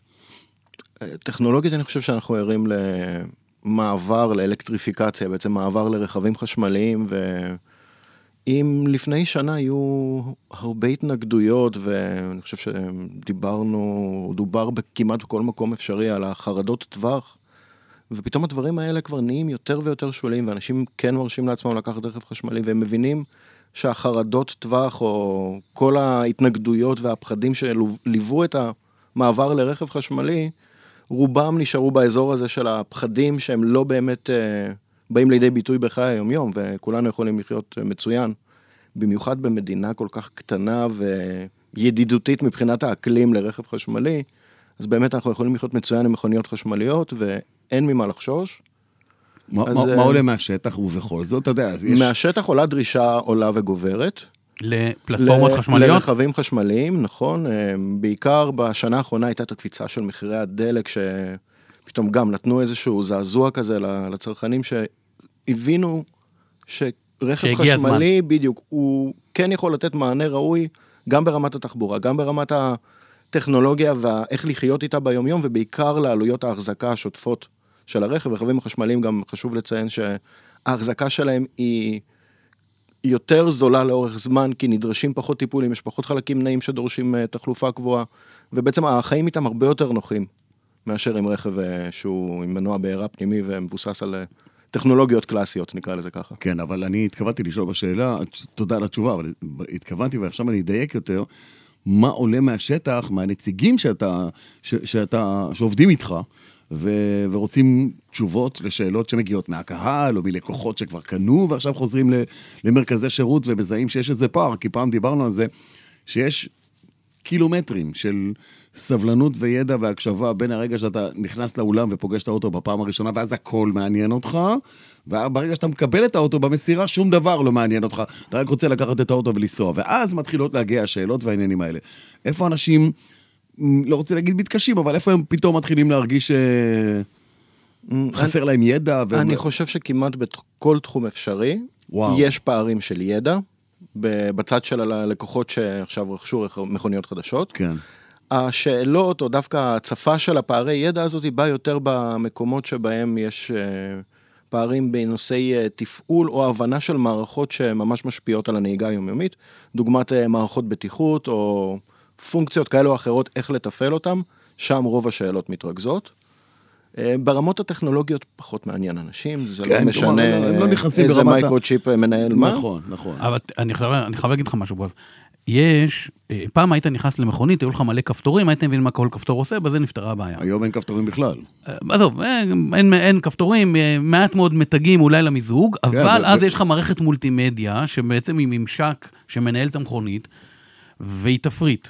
ובתפריטים האלה יש לך עומק מטורף כי של כל לחצן תפריטים. הוא, הוא, הוא, הוא אקסטרה מולטי בטן שלוחץ, אתה יכול ללחוץ עליו שש פעמים וכל פעם לקבל משהו אחר. אה, משהו אחר, ואני מודה שאפילו באיוניק שלי לא נכנסתי לכל התפריטים ולראות מה הם עושים, כי וואלה, זה נוסע, אני, אני מסתדר, הכל טוב, לא חסר לי כלום, הכל בסדר. לפני כמה זמן חיפשתי איך אני מקפל את המראות באוטו. אה, אתה יוצא החוצה, לא, תופס את המראה. לא, ביד- אוקיי. והיה ציור של אה, מראה, אבל משום מה זה לא נראה לי כמו כפתור. זה נראה לי כמו ציור של מראה רק. ואז נכנסתי לתפריט, אמרתי, לא יכול להיות שזה, לא יכול להיות שהקיפול מראות שאני עושה אותו עם המפתח והוא כל כך קל, לא יכול להיות שהם החביאו לי אותו באיזשהו תפריט. ואז לחצתי על הציור של המראות, והם התקפלו. איזה קסם, איזה קסם. המראות התקפלו בגלל ציור. ה- אה, טוב, יש להם, יש, יש כאלה מכוניות שהמראות שלהם לא התקפלו, לא משנה מה תעשה, כן. אלא הם באמת תצא החוצה ותקפל אותם, אבל אלה מכוניות ישנות או אמריקאיות. כי אצל האמריקאים, בקטע מאוד לא ברור, או בעצם כן ברור, כי אני בטוח שלאמריקאים תמיד יש תשובה טובה, למה המראות החיצוניות של האמריקאים לא מתקפלות? אני לא יודע לענות על השאלה כי הזאת, אתה- כי אני אתה לא עובד עם חושב מכוניות שזה. קשור לעובדה שגם אה, נורת מאותת אחורי היא לא כתומה ומשולבת עם הפנס אה, בלימה. כן. נכון. אני אענה לך, because we said so. אה, אוקיי, כי תודה, אנחנו יכולים. תודה. רבה, כן. תודה רבה. אה, זאת לא משימה שלך עכשיו לבדוק למה, אבל זה, זה מטורף לגמרי. לא לא צריך לבדוק, זה זה, אני- אין לי ספק. כן. ויש, ויש גם תקינה כזאת מצחיקה לאמריקאים, כי חלק מהדגמים שמגיעים לפה כן, וכן מגיעים תחת תקינה כזאת. או נכון. אחרת. שימו לב שלאמריקאיות, גם ביונדאי, דרך אגב, יש להם משולשים זוהרים, מחזירי אור כאלה, בכנפיים של הגלגלים הקדמיים. בכנף הקדמית, איפה, איפה, איפה? גלגלים קדמיים, כן. יש את הכנף ואת בית הגלגל, כן. אוקיי. יש שם תמיד משולש מפלסטיק, מחזיר אור כמו באופניים שהיו לך. וואלה, באמת? כזה, לא בדיוק שמתי כזה. לב. עכשיו אני אחפש את זה. זה אמריקאי, כדי שרכב שבא מהצד, כי מקדימה אחורה אתה רואה, יש לו, מחזיר, יש לו פנסי, אבל רכב שבא מהצד, שיראה שיש שם משהו, כשהאוטו שלך כבוי, אז, אז זה מחזיר אור, יש לו מחזיר אור מהצד, זה תקן אוקיי. אמריקאי, נכון? יש אה, הבדלים משמעותיים בתקינה האמריקאית. אה, מראות אה, צד דיגיטליות. עדיין התקינה האמריקאית לא מאפשרת אותם לשווק בשוק וטוב האמריקאי. שכך. למה? למה? זה דבר נוראי. תלוי איזה מראות. תלוי איזה מראות, כאילו, נכון. מה שאני נהגתי עם אה, זה, זה לא... זה, זה תחילתו של דור, יואב. אנחנו מדברים הרי על מראות שבעצם הן לא מראות, הן מצלמות וידאו. ש... שמשקפות לך במסכים קטנים בתוך האוטו, איפה שהיה אמורה להיות מראה, בדיוק. על הפנים. עזבו, תשאירו מראות. אז למה ביאגו אורלנד יש לך בתוך, או בג'נרל מוטורס, בג'נרל מוטורס, יש להם מה? בשברולט, יש לך, במקום המראה האחורית, יש לך צג וידאו. סבבה. כי יש לך מצלמה למעלה שמראה את זה בווידאו.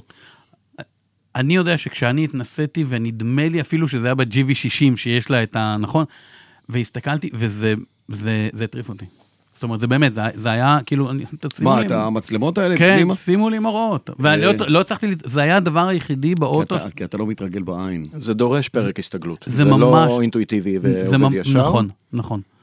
דרך אגב, אותו דבר אפשר לראות עם רכבים שמגיעים בתקינה אמריקאית, שהמראה הימנית היא פשוט מראה שמגדילה.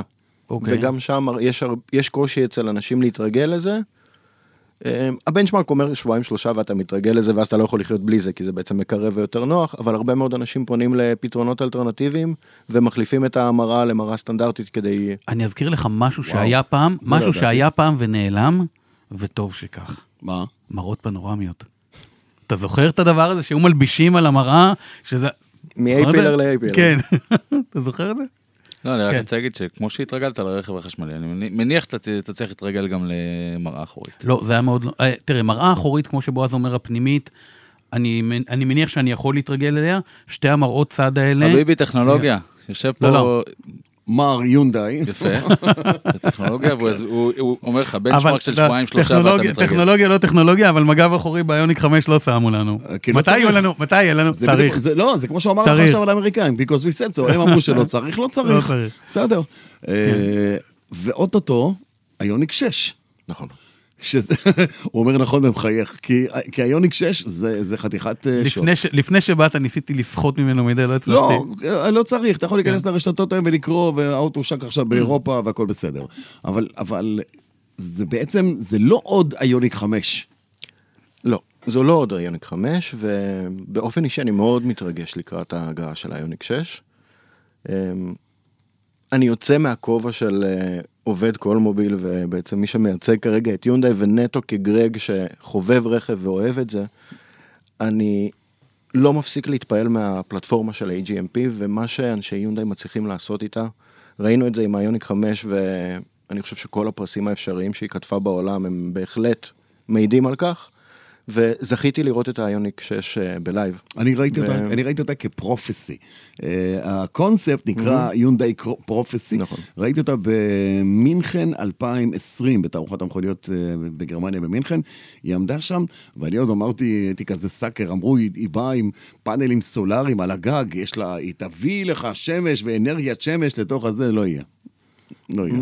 פאנלים סולאריים ואנרגיית שמש, אה, גם אם יהיה, בוא נגיד ככה, זה לא הדבר שהכי מלהיב אותי, לא, כי בסדר, בסופו של אני- דבר זה... אבל אתה יודע, אנשים מה מחפשים? אתה, יש הבדל בין מה שמלהיב אותך לבין מה שמגניב אותי, ואנשים אוקיי. מחפשים יותר את את המגניב מאשר את המלהיב. אז זהו, זה אחד האלמנטים שביוניק 6 הכי הדהימו אותי, שגם כמי שראה כבר המון רכבים וקשה לרגש אותי, משהו ברכב הזה מאוד מרגש, ואני מצאתי את עצמי מסתובב סביבו שעות ונוגע ו...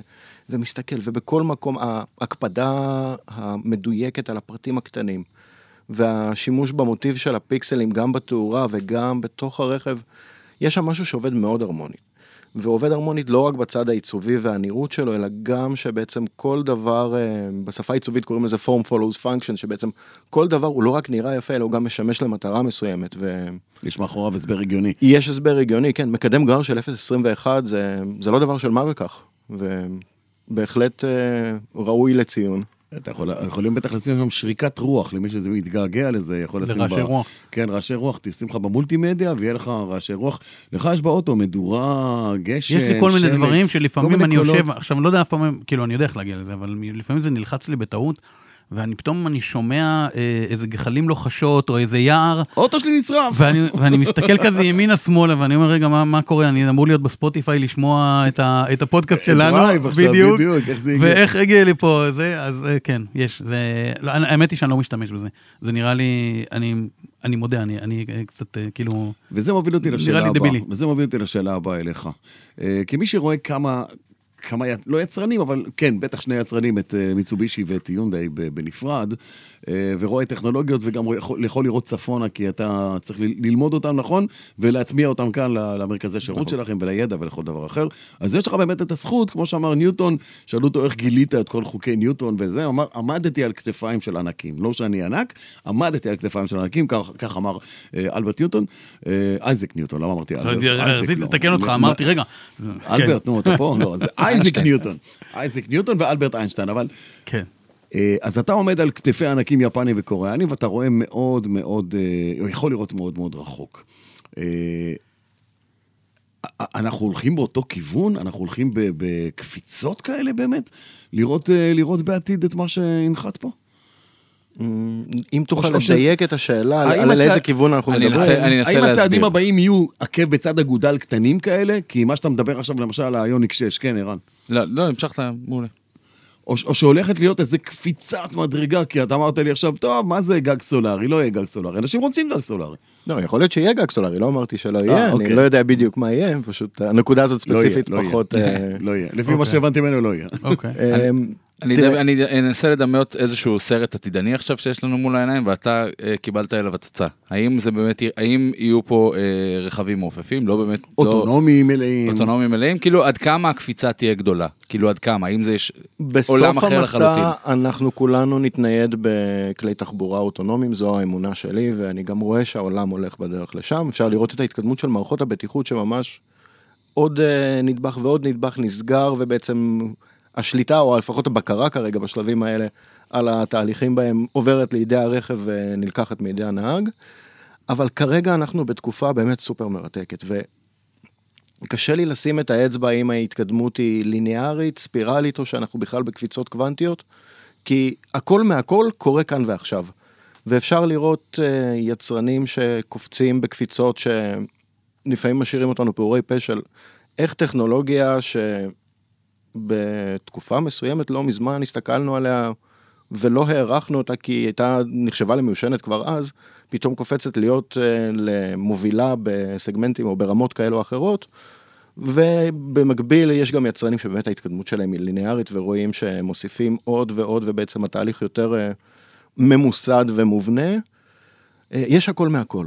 וכרגע קשה לי מאוד להגיד איך זה הולך להמשיך, לדעתי זה עוד ימשיך ככה בצורה אקלקטית, בעיקר כשאנחנו גם חווים את כל המשברים של, אה, של המלחמה ושל הקורונה ושל כל מה שקורה בעולם, אז הקפיצות הן פחות מוגדרות בצורה ישירה.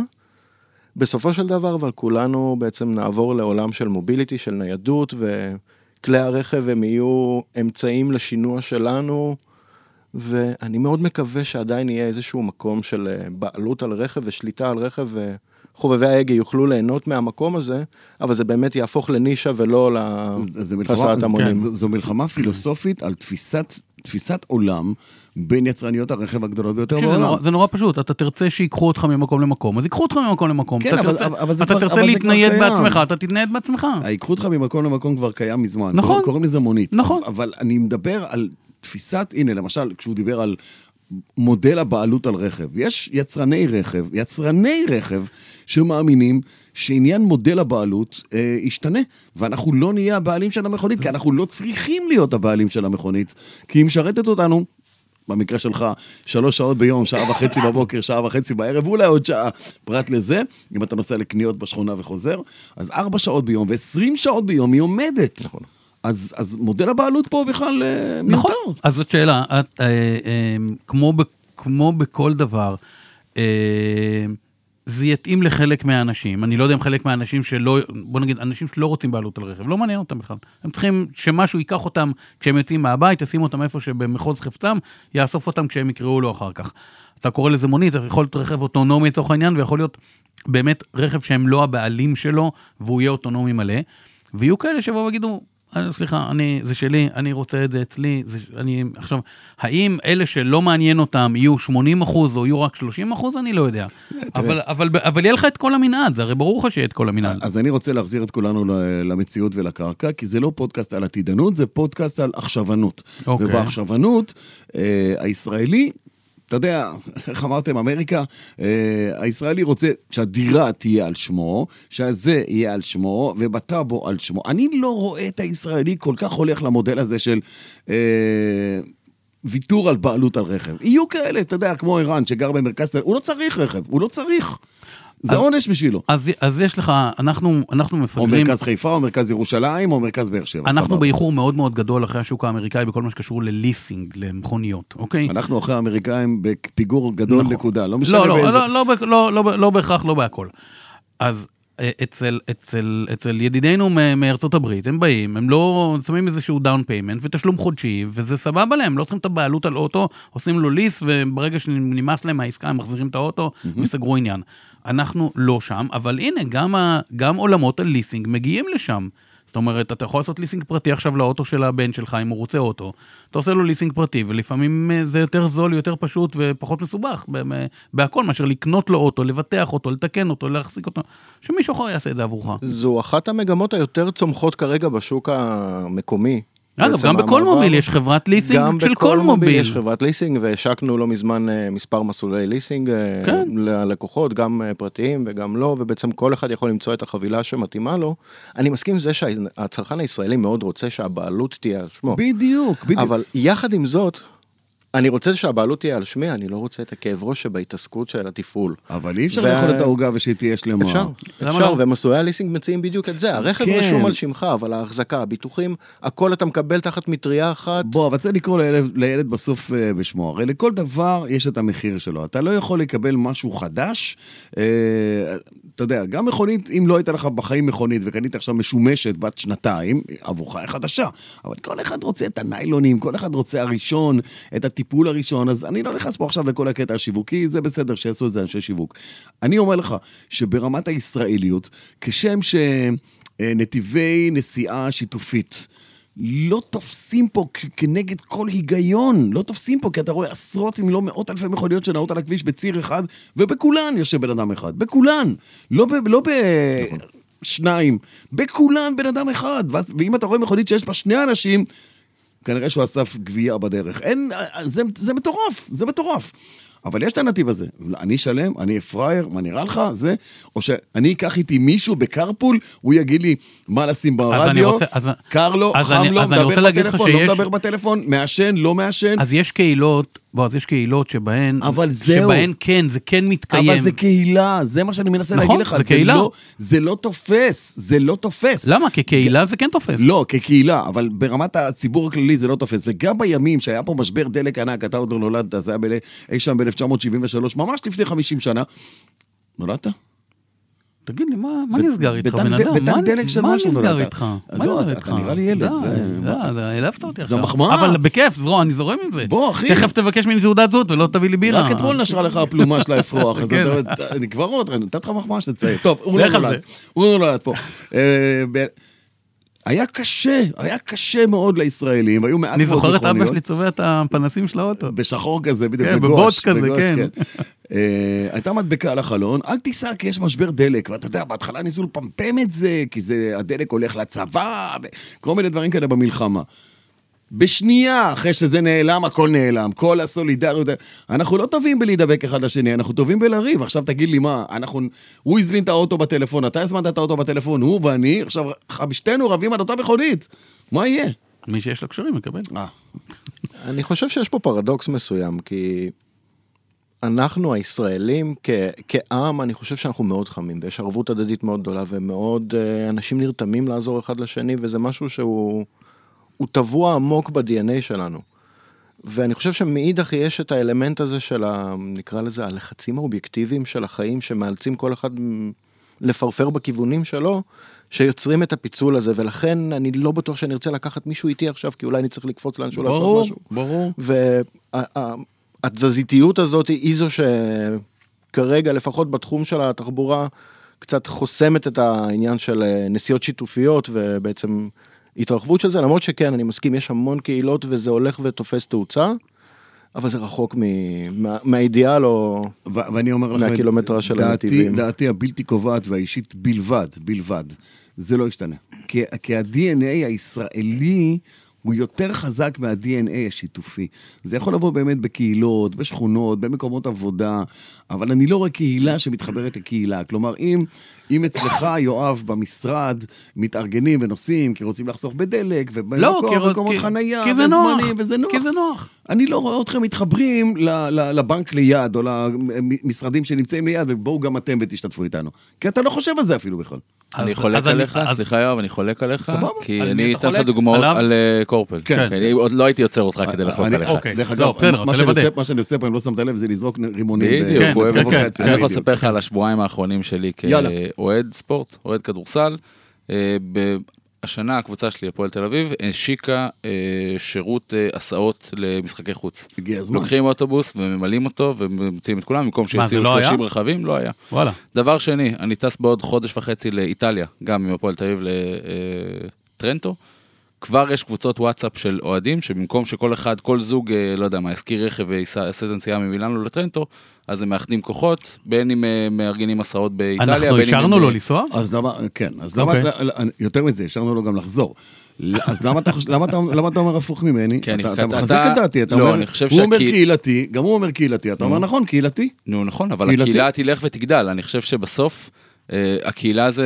זה- זה- אנחנו, אנחנו ניפגש פה בפודקאסט 500, ואתה תגיד לי אם הקהילה הלכה וגדלה, סבבה? כן. הקהילה תזכור, היום היא גם... הקהילה אוטובוס היום- אחד אמרת, היא נכון? הקהילה היום היא גם השכונה, ה- ה- ה- לא יודע מה, הבניין שבו אני גר, השכונה שבו אני גר, הקהילה הולכת ומתרחבת, זה ש... אתה יודע, שאלה של מה זה קהילה בדיוק. או, אז אם, אם קבוצת וואטסאפ זה קהילה, בוא נקרא לזה ככה, לפחות ברמת קבוצת וואטסאפ, כי הכל מתארגן שם כקהילה. אז גם שם אני שם בצד אינטרסים של מי ומו ובמה ניסע ואיך ניסע ומתי ניסע ומי יוביל ומי... אני שם את כל החרטוט הזה בצד. אני מדבר פה על השיקול הצרכני, משהו שגם בעצם הוביל אותי לנושא השני ש... ש רגע, מי. שמשתתף, כאילו כשאני לוקח מישהו ביוניק 5, הוא צריך להשתתף איתי בדלק? בטח. אוקיי. בדלק- רק- בדלק או רציתי בחשמל? לוודא. לא, רציתי לא, לוודא. הוא רוצה- רוצה אני- לא, אני רוצה בדלק, אני לא רוצה- חשמל אני יודע להסתדר לבד. הוא רוצה שמי שנוסע איתו בדלק חמש ישתתף איתו בדלק שלי. ואז הוא יהיה קהילתי אליי. כזה, סבבה? מילה מגרג לסיום. כן. כי אתה? נוסע, נוסע הבא, אנחנו נספיק לצערי רק בפעם הבאה שהוא יבוא. הוא וואלה. יצטרך לבוא. אם הוא נהנה. כן, אוקיי. לפחות נגיד על מה רצינו עוד לדבר, אבל אה, זה כן, קרג, בוא. אני חושב שהכל משתנה עכשיו, והלקוחות והצרכנים מאוד מאוד אה, מתחדדים ובצורה מאוד מהירה לכיוון דיוק של הצרכים שלהם. ולכן גם אנחנו רואים את השינויים בעולם הרכב, שגם בעצם יודעים להתאים את עצמם, ויש לא מעט רכבים שכבר יודעים גם אה, לה- להנגיש את אותן הפונקציות, אבל הצרכן בוחר באיזה דרך הוא רוצה את זה. וככל שהזמן יעבור אנחנו נראה יותר ויותר התאמה אישית לצרכנים, לפחות ברמת ההיצע של ויותר המוצרים. ויותר אופציות שהוא יוכל כדי לעשות את זה. הרבה יותר אופציות. אמ, כי פעם זה היה רק צבע. פעם זה היה... יש את זה כן. גם לא, בכחול. היה כאילו, זה היה DL. היה DL והיה GL, כן. אוקיי? זה בערך פה סיימנו. אה, למרות שב-GL גם היה אה, לארבעה גלגלים, נכון, והיו כמה היה 4 על הבדלים. 4, 1800 טורבו. זה היה כן. GLF. כאילו. לא, לא, GL זה היה, כן. בסובארו. כן. אם אולי ככה לזקק את כל הדיון הזה לאיזושהי נקודה חשובה, בגלל כל השינויים כן. שקורים, ובגלל גם ההיצף הגדול של שחקנים חדשים שאנחנו לא תמיד מכירים, אמ, אני מחלק את זה לשני אה, עולמות עיקריים. יש את העולם האוטומוטיבי, הקלאסי, שהולך ועובר איזושהי אבולוציה לכיוון של אה, עולם מתקדם וטכנולוגי וחשמלי בעיקרו. ויש את העולם של אה, שחקנים החדשים שנכנסים, זה יכול להיות חברות סטארט-אפ ודאטה ו... you name it שהתחילו לייצר כלי רכב.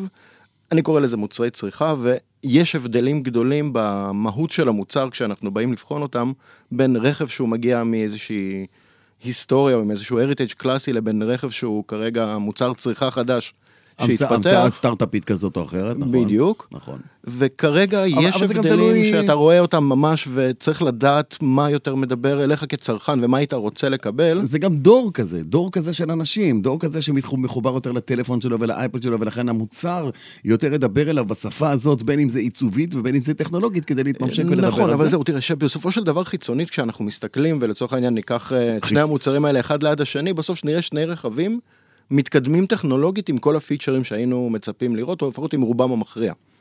והדריל דאון, להסתכל פנימה איך זה בנוי, או איך הפילוסופיה של היצרן התחילה לבנות את המוצר, הוא כן משחק עדיין תפקיד ברמת. הפידבק, התחושה והסיפוק שאנחנו נקבל מאותה חוויית משתמש שלנו עם הרכב. זה מדהים, כי צריך לזכור, אה, לפחות פעם, מכונית שעולה היום על הכביש כדגם חדש, זה משהו שהמציאו לפני שלוש, ארבע ולפעמים חמש שנים. איך לפני חמש שנים, ב-2020 וב-2017, 2018, כבר, י- ידעו, כבר ידעו ועשו את מה שעולה היום על הכביש. זה לא ידעו, ואנחנו זה- מסתכלים עליו בביג היה וואו. להם את ה... היה לאנשים האלה את היכולת להסתכל קדימה, שהיא יכולת מופלאה. חלק הם קובעים את הטרנדים וקובעים את המגמות, וחלק הם מנסים והיו גם לקלוע. היו גם- היו גם כאלה שלא ממש סיפורים פגעו. כואבים בדרך, כן. לא, נכון, זה קורה. ששילמו את המחיר. נכון. נכון. אבל זה מדהים, ש... זה מדהים שחמש שנים אחורה, ישבו ובאו ואמרו, אנחנו הולכים לעולם החשמלי, הולכים לעולם הפלאגין ההיבריד, או- המימן וזה, ואנחנו, ו... וזה המוצר שאנחנו הולכים עכשיו, לפתח. עכשיו, עכשיו אני מקנא בו עוד יותר. עכשיו אני עוד לגמרי, יותר מקנא בו. לגמרי. כי הוא כבר יודע, לפחות, אתה יודע, החלום שלי היה לראות פעם את הכיסא של המנכ"ל באחת מהחברות, זה לא משנה איזה, לא משנה איזה. ומאחוריו יש מפה כזאת עם גאנט, וכל הדגמים, מה שאנחנו רואים עם כיסוי בתצוגות, כן. שם זה לא עם כיסוי. הוא יודע כבר איזו מכונית תהיה בעוד שלוש, ארבע וחמש שנים, איזה מכוניות תהיינה בעוד שלוש, ארבע או חמש שנים, ומה יהיה בפנים, וזה מטורף. החלק הכי מעניין קורה במחלקות ה-R&D, וזה בדרך כלל גם החלק ששומרים על הסוד בצורה הכי כמוסה ומקפידים עליו. ו- ובמחלקות העיצוב, שגם שם יש... גם במחלקות העיצוב, וזה כבר הפך להיות סוג של, אה, של סינרגיה בין שניהם, כי בעצם אחד משלים את השני, והם אה, הם לא יכולים אחד בלי השני, שניהם ממלאים את אותה הפונקציה. אני, אני, אני רק ה- אזרוק פה שם, ה-N-Vision 74, אוף. תקשיב, זה משהו ש... עוד פעם, אם זרקת שם, אתה צריך אה, גם... אה, זה, זה בא מעולם ה-R&D של יונדאי, N-Vision 74, זה מכונית אה, קופה, מהממת ביופייה, שהיא כולה מעבדה אחת גדולה, אבל זה מסוג המוצרים שאתה מסתכל, היא מזכירה את מכוניות השרירים האמריקאיות של פעם, משהו בעיצוב, ואתה מסתכל ואתה אומר, וואו, כאילו, זה, זה וואו אחד גדול. אה, ואתה יודע מה, אני אגיד משהו אחר. מכיוון שהניסיון שלנו עם יונדאי, שהם באים ומביאים לך כל מיני דגמי תצוגה, ואחרי שנתיים או שלוש או ארבע אתה מקבל אותם כרכב, אז יהיה N74 ו-N-Vision 74. אם הקונספט הזה. יהפוך גם לסדרתי, אז בכלל יהיה בתוכו. הלוואי. Top Gear נתנו עכשיו המציאו קטגוריה חדשה בעצם instant icon בשביל ה-N74 לגמרי. כי היא לחלוטין אה, לגמרי. שובה לבבות ו... אבל, אבל בקטע הזה אני חושב שגם היוניק 5 וגם ה-EV6 של קיה עשו את העבודה הזאת אחד לאחד. ו... לא, נכון, זה משהו אחר. הפלטפורמה הזאת, היא- זה אחר. הפלטפורמה של ה-AGMP והמוצרים שמבוססים עליהם מדהימים, ובאמת הם גם קיבלו את היחס שבאמת מגיע להם וזוכים בפרסים. משהו ב- ב-N74 הוא אחר, חבר פעם אמר לי, הוא- זה, הוא זה, אחר. זה, הוא זה אחר. מזכיר לי פרי אהבה בין אאודי קוואטרו לדלוריאן DMC. ו- ממש ו- ככה. כן. וזה משחק על המנעד הרגשי, ובכלל יונדאי מאוד מקפידים לגעת בנקודות האלה, שכשאתה מסתכל על הרכב מבחוץ, יש איזה משהו שיגע במנעד הרגשי שלך וירגש אותך מהמראה של הרכב. בוא נעשה ניסוי מעבדתי בזמן אמת. מר פיש היקר, הוא כבר בגוגל אנא עכשיו, אנא פתח על תמונה. ה-N74, כדי... הקור- N-Vision 74. אקורד הסיום שייך לך ב- בפודקאסט הזה, ערן פיש. הנה פעם ראשונה שאתה רואה את ה-N-Vision 74. ו- הנה, ראית את הפרצוף? של- ראית? כן, כן. הוא כבר? כימת אותו. הוא כבר רוצה, הוא כבר רוצה. כזה, הוא רוצה כזה. תגיד, תגיד. אני חושב על אה, מרטי מקפליי. בבקשה. מרטי כן. מקפליי, כן. כן, הוא אמר, הדלוריאן. כן, כן, ה- נכון, כן. על הדלוריאן. חזרה כן. לעתיד, כן. חזרה לעתיד. היא מדהימה. וזה לא עתיד, זה עכשיו, זה עכשוונות, זה לא לא עתידנות. אה, וזה מהמחלקת, זה מה-R&D של יונדאי. ומשם זה נולד. ואם הזכרנו כבר את Top Gear, אז איך הם היו מסיימים כל תוכנית? And with that bombshell. אה, ועם הפצצה הזאת, אנחנו אה, מסיימים את הפודקאסט. גרג אמחניצקי, תודה רבה שבאת. תודה רבה שהזמנתם, היה לי לעונג. בכיף. גם בכיף לנו. טבילת האש שלך עברה בהצלחה, אז עכשיו אתה ג'נסיס, מיצובישי, יונדאי ודרייב. יש לך עכשיו ידע בארבע, בארבע פלטפורמות, לא רק בשלוש. אה, פולס, תודה שהזמנת אותי, בועז. תמשיך לערבב. תודה שהזמנת לערבב, זה אותי. עובד לך טוב הערבובים האלה. ערן, תודה רבה, ובעיקר תודה רבה לכם שהאזנתם, ותפיצו, תפיצו. דרייב. מדברים על מכוניות.